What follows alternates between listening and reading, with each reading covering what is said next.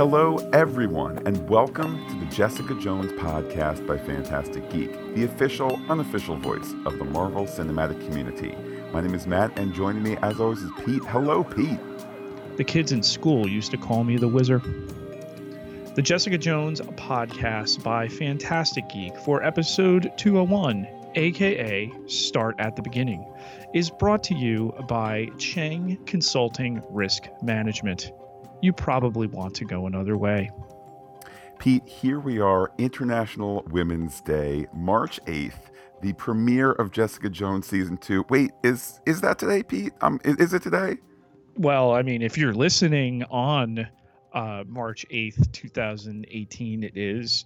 Through the magic of the internet, you could be listening later. Oh, okay, because there was some confusion online as to when Jessica Jones dropped, but dear listeners, you know today is the day. With that, it's time for some surveillance. Let's see what the episode was all about. Jessica Jones is back, taking cases small and small, like Rafi, the Cheatin' pizza delivery guy. But she's no killer, despite having killed Kilgrave last season. Best friend Trish is still around too, having donned the wig of Patsy to sing at a birthday party and get more information on Jess's past. Malcolm is still not fired, keeping Jessica on track with Red Bull in the morning and potential clients booked all day, including a weirdo nicknamed the Whizzer, who says he can run fast. New to the series is Pryce Cheng, who runs a fancy PI firm and wants to absorb alias investigations. He doesn't take no for an answer, and if you can't join him, he beats him. We also meet wee Vito, the boy downstairs, and his rugged father Oscar, who has machismo. Not sure how you feel about Jeri Hogarth. She's winning an award. Pretty good for a girl, pretty good for a female attorney. Both sexist points of view she hopes to see end. Not ending is an issue with the affair she had with Pam, her former secretary, who's off screen but suing. Jeri is confident there's no problem. After all, she's got all that Rand money coming into the law firm, right? Law partners? High five? No? There's also pressure on Trish from her boss, Ian. Ratings are sliding. Can't she bring in more, you know, supers and action packed stuff? Trish can give pressure too. She gives Jessica an old package, a box with the ashes of Jessica's parents and brother from 17 years ago. Find your past, Jessica. It's a season long story. Trish leaves, but is watched by a hooded man huffing on an inhaler. Jessica wakes from dreams of her family's death to an empty bottle. Jessica also sees eh, that Cheng has sent her a package, his life story. The wizard briefly interrupts, but no story there, right? Jess revisits some information she had dug up on Cheng, cut to her having found Felipe, the missing doggy, for one of Cheng's clients. For that, Cheng recaps her life and gets smacked. He tasers her and gets put through a glass door, but the police have been called, and Jessica is called the weakest human Cheng has ever met. Trish bails out JJ, and Trish's boyfriend arrives, TV journalist and British handsome man Griffin Sinclair. Together, they're a celebrity couple. Cut to Hogarth yelling at her current assistant about moving a, an appointment with a doctor. Seamless story seating. When Cheng arrives, he's Hogarth's new PI, but he wants to sue Jessica Jones with Hogarth's help. In a later scene, we see but do not hear that the doctor has some very bad news for Hogarth. Cut to Jessica alone, opening her door, but the whizzer legit whizzes by. Someone wants him dead. He takes the pills they send him, the ones that prevent him from being a monster. He inadvertently throws some of those family ashes and runs. JJ catches up with him by jumping out of the window. Did IGH do this? He'll never say. Construction materials happen to fall on him. In the office, Malcolm arrives, lovingly cleaning up the ashes of Jessica's deceased brother. They go through the wizard's bag, finding 1,200 milligram pills of clozapine.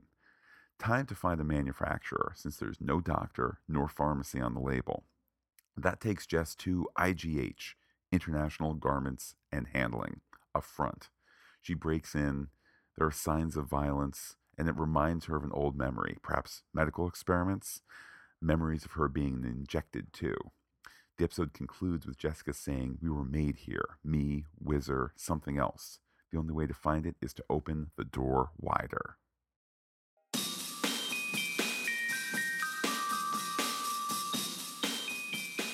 What suspects draw our focus this episode? Pete, where do you want to start?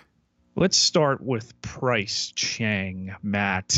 I don't get a real good feeling. We're not meant to get a real good feeling about this guy. And then come to find out he was working for Jeri Hogarth, who wants Jess back for some undisclosed reason at this point.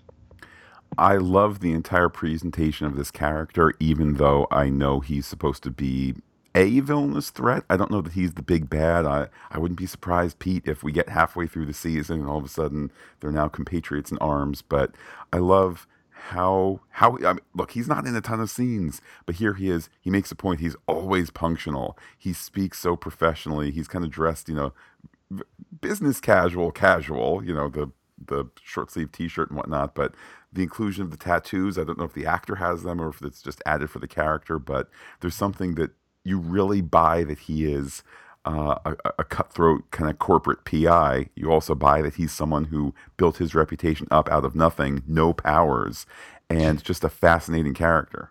You hit it on the on the tattoos. I was going to note the same thing. There's kind of this, you know, just not quite right aspect to it. And you know we're we're so used to Jessica and wearing her uh you know torn heart on her sleeve and to see this other presentation of this seemingly slick cool PI that's got the bigger firm that's trying to bite into her business uh strikes in stark contrast to that I think even too Pete with Philippe the dog it's vaguely floated, you know, that maybe maybe he's not as great a PI as uh, uh, well as our Jessica Jones. That said, I do understand there are laws against things like breaking and entering and stealing things like that that would prevent a more reputable uh, PI from stealing Philippe back. Um, I had wondered too, did he did he intentionally try to agitate Jessica into getting beat up. I don't know if that's going to be something as we as we move on through future episodes. Although fair is fair, he got beat up darn good. He did and as that's going on, I'm like, wait a minute. All right. So first she throws him around, then she throws him to the window through the window, through the door uh, with the glass and I'm like, all right. But uh, he tried to tase her and then you're like okay, she's going to get in big trouble here for what's going on. Um, and again, like you said, probably not that big bad, but what Terry Chen brings here is a level of dislikability that is needed in a role like this. Yeah, he's just wonderful because, as you say, he's disliked or, or dislikable, but also there's a certain degree of sympathy to him. Um, again with just these little lines to sit and say you know to suggest he's built this business up out of nothing he doesn't have special powers to use or not use or to, to garner him favor to garner him jobs that kind of thing. Um, i don't know just a really really fascinating character out the gate particularly since we do have this 13 episode arc. We do have a sense of course that they're setting up many things for future episodes. They're not going to reveal you know they're not going to reveal the central big bad here uh, so whether it's whether it's uh, Cheng or not in the future, it, it's a it's a wonderful introduction here, and he's this episode's villain, even if he's not going to be villainous in the future. What about Trish's boss, Matt? Though he only appears in one scene, I feel like there's some setup coming. I feel like pushing her out of you know the the things she wants to do. And and here talking on international women's day where a woman in business should be completely free to pursue the path that she feels she wants to that is right as opposed to this you know not so important lifestyle stuff that trish is not passionate about I suspect that the series would be poorly served if they're setting up Boss Ian as, you know, as, as, a louse, as put put the hand on her knee and that sort of thing. And, and I don't think we get any of that in this episode. But I'm just saying, if there is some no good to come from him, I think it's possible. I kind of couldn't watch that scene of, you know, hey, I'm here to cheerlead. Let's also talk that rating slide. Hey, can you, you know, superpowers are super great. Can we do more of that? Got to get that ratings boost. On the one hand, I'm sympathetic that they are creating a commercial talk show and they do need to drive the ratings, and Trish is not on you know NPR or WNYC, the the the public radio affiliate in New York. I'm sure that this this is commercial talk, and there does need to be that glitz, that glamour. The flip side is, yeah, I think there is that potential to act as more than, oh, say more as uh, more than uh, Ellison, who you know, who's over at the uh, at the the New York Bulletin, Bulletin. newspaper, for, you know, in the other shows to kind of. What I'm trying to say is, there's more potential than just to say, "Oh, go get that story." There could be something mysterious going on here. Uh, flip side, if we finish these 13 episodes and he's just like, "Oh man, I'm sure glad that you did that great investigation into IGH," I think we can go there too. So not not black and white in his villainy, at least just yet. And that's, I think, as I'm about to bring up another one, there seems such a gray level to these characters that we have that we're looking at as quote unquote villains, threats, etc. That to put Jeri Hogarth on here, particularly with whatever she's going through medically right now, I feel conflicted, and I think that's what this show does at its best.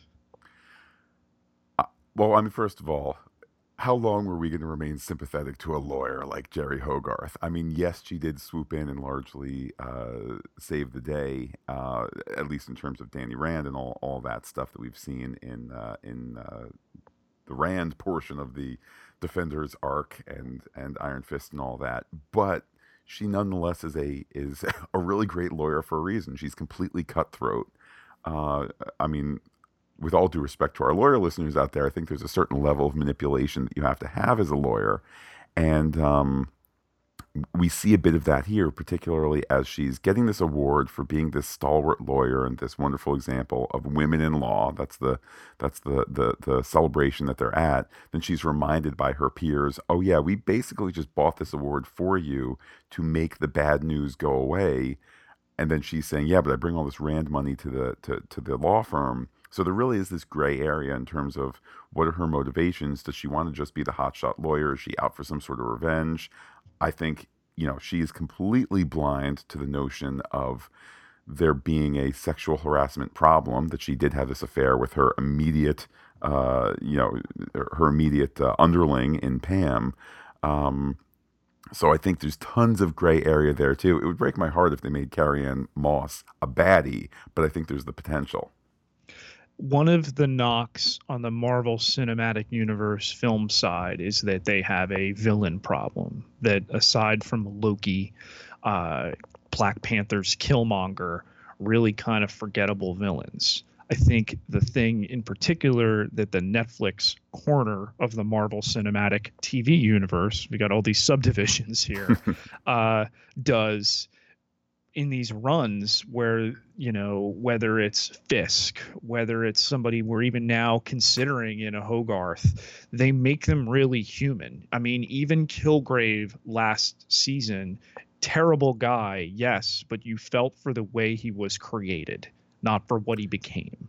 And uh, here, Hogarth, uh, and we're going to get to her partners Chao and Benowitz here in a minute, but that uh, she's she's dealing with some undisclosed to this point more than a uh, a cramp medical issue, and she's struggling to fend off her partners who are at odds with her. We've got Pam from season one, her ex fiance, who's now suing them for harassment. How very timely there, Matt.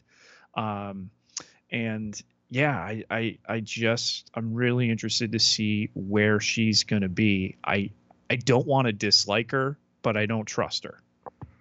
I appreciate too, from story perspective, that whatever her ailment is, the camera does not let us into it. It's shot through mm-hmm. the closed, the, you know, the, the, the glass walls and the closed door.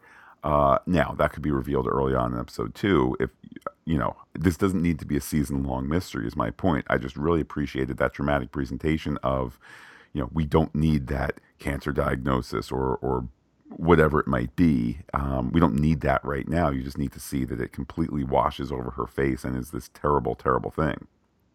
Absolutely. So with Chao and Benowitz there at the uh, the luncheon, the the women in law uh, luncheon, they've they've been complicit purchasing this award to rehabilitate um, Jeri's image. Uh, split coming, Matt. I don't know. They they seem cast in a in a different light than her, and there seems an adversarial nature amongst the partners. It, it certainly would make for a great season storyline to take Hogarth, the the rock star lawyer of the three, and and throw trouble into that into that partnership. I, I, I think there's tons of story potential there. Contrast that with whatever personal issues she's going through and that's great character stuff. It doesn't need to constantly be you know kingpin. It doesn't need to be these things which have been wonderful. It doesn't need to be the endless resources of the hand. I think one of the things that really distinguishes jessica jones as a series is it's much more it's much more personal across the board. And then lastly this if we're going to go black if we're going to go dark this amorphous igh industrial garments and handling, Matt. Even the name invokes fear. well, that is just a front, don't forget, but they do appear to be fronting a monster. That that is mentioned by the Whizzer. Is is the Whizzer a monster? Is he being prevented from being a monster? There's monsters out there. We even see in Jessica's memory of things, and I suppose that that's subject to some interpretation in in future episodes. But there there appeared to be a monstrous figure uh, battling with her in her memory uh, from her experience at, at the IGH uh, facility. So they're doubling down on the idea of a monster is out there. Now, I don't know if it's going to be a monster in, you know, uh, Star Trek no kill eye form, or if it's going to be a monster in, you know, kind of this this mashed face that we saw. But Pete, the lady doth protest too much, and the show said monster a whole bunch. Cryptology, where we uncover hidden messages and larger themes. Pete, where do we begin here? With Jess's missing time uh, when she was hospitalized. We knew going in one of the central mysteries for this season is, is going to be Jess's origin story, how she got her powers.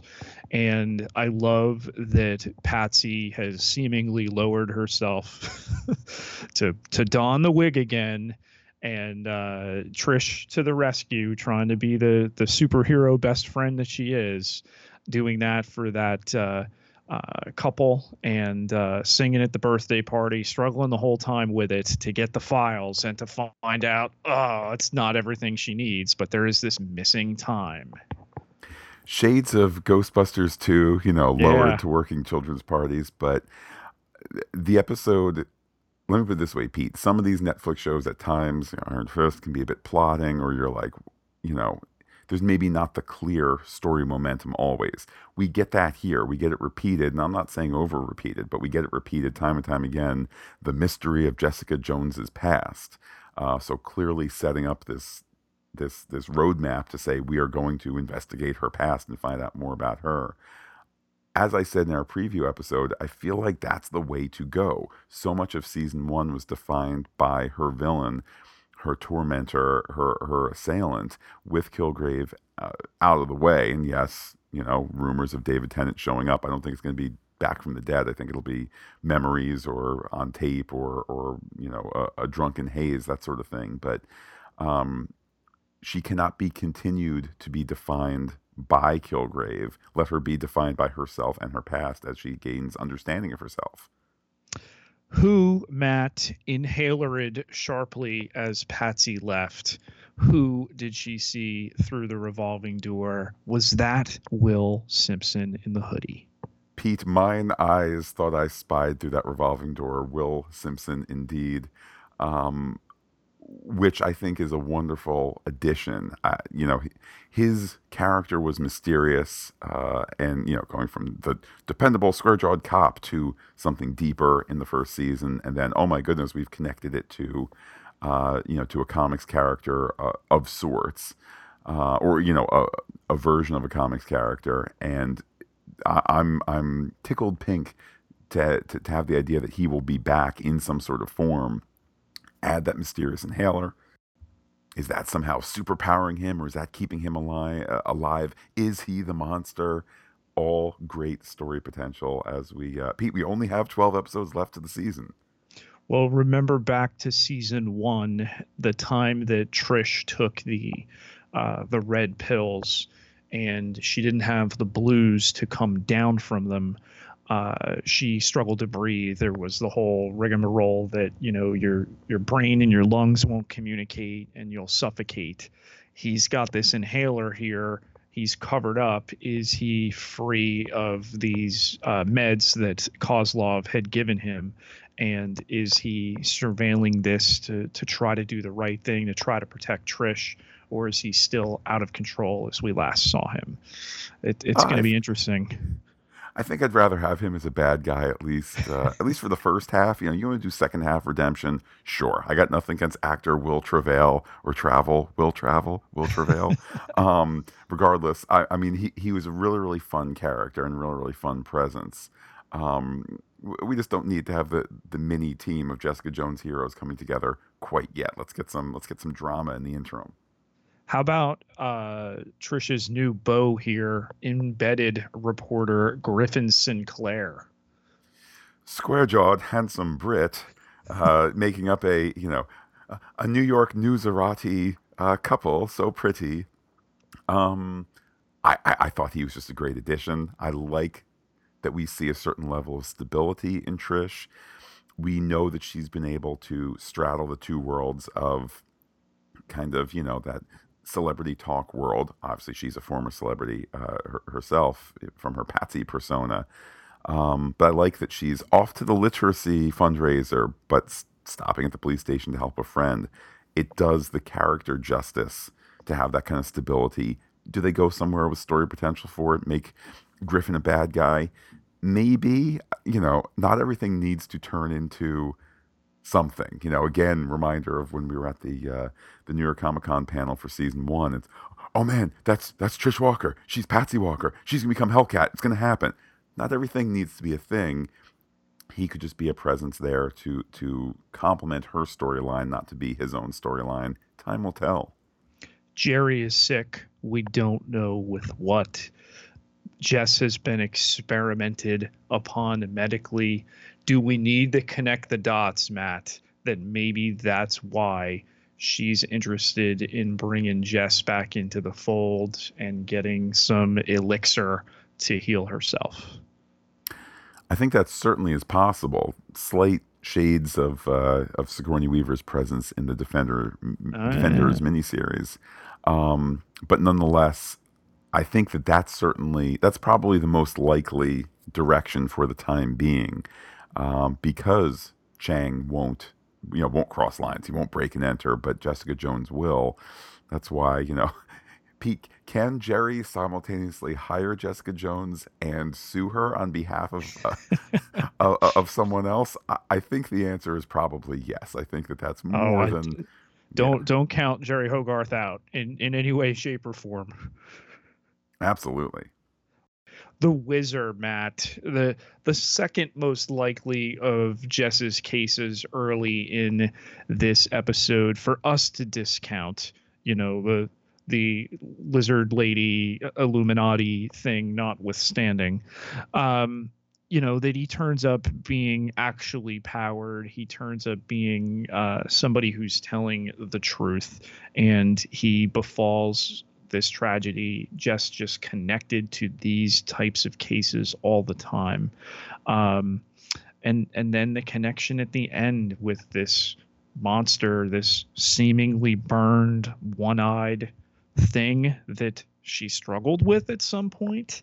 Um, whatever igh is up to yeah some some nefarious and mysterious stuff I I love the inclusion of the the little Whizzer story arc uh, because of course we discount him, uh, and, and, then to find out that he's actually not just for real and hammering home there is this threat out there and does you know leave the pill bottle that's gonna gonna get uh, you know a manufacturer address and so on and so forth, but you know, he feels he has narrowly escaped innocuous death in the last week or so, then what do we see? We see where he was running to. That's where the construction accident is. Then it hits him where he's at. So, I mean, to me, that's just story sign that yes, people are out to get him. Who else are they out to get? And and there's your larger big bad, the big faceless question mark.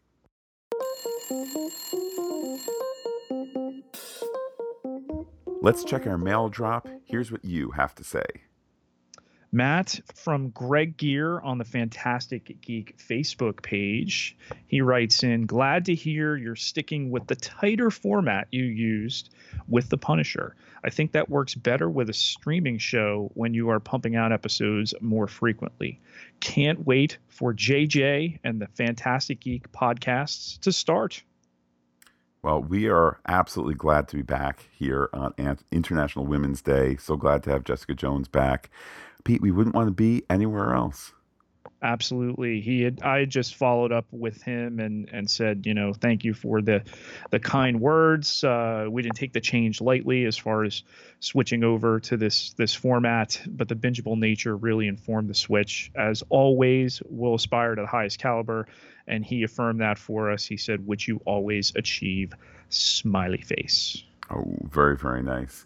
Pete, speaking of uh, speaking of being here, there's there's a there that's been on social media that you can actually go there too. Yes, very uh, interestingly and kind of vague-ish uh, was sent via Facebook uh, an invite for the Alias Investigations grand reopening.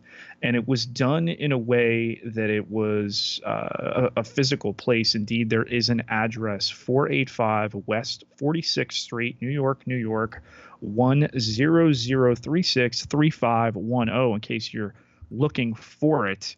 And uh, on Facebook. Matt is a little unfamiliar with that, so I'll explain it to him and per, uh, particularly to anybody not on Facebook you know, you could have a birthday party and, you know, I could send Matt an invite and it would say going unsure or, you know, can't go. So I said, yeah, I'm, I'm going to go uh, j- just to see what was going on here. And uh, Malcolm has been updating things, it seems, from Jess's office over the last like 36 hours.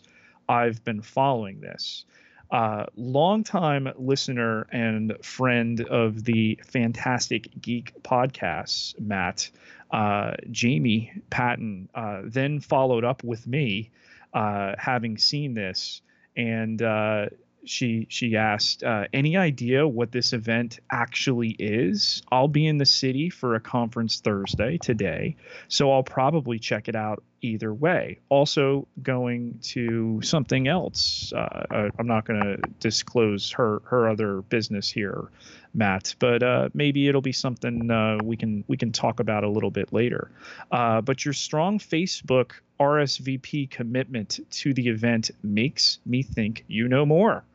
Um, and I, I, I told her, I said, uh, you know, I believe this is just the series return, but uh, who knows what what else they might be doing. Uh, Matt, you've noted before how strong the uh, the social media game is. I mean, there's not a better Twitter handle in the Marvel Cinematic Universe than the Jessica Jones one. Well, certainly a mysterious bit of uh, social media uh, usage there. And yeah, the way whoever it is who runs that account, I mean, they're always constantly in character.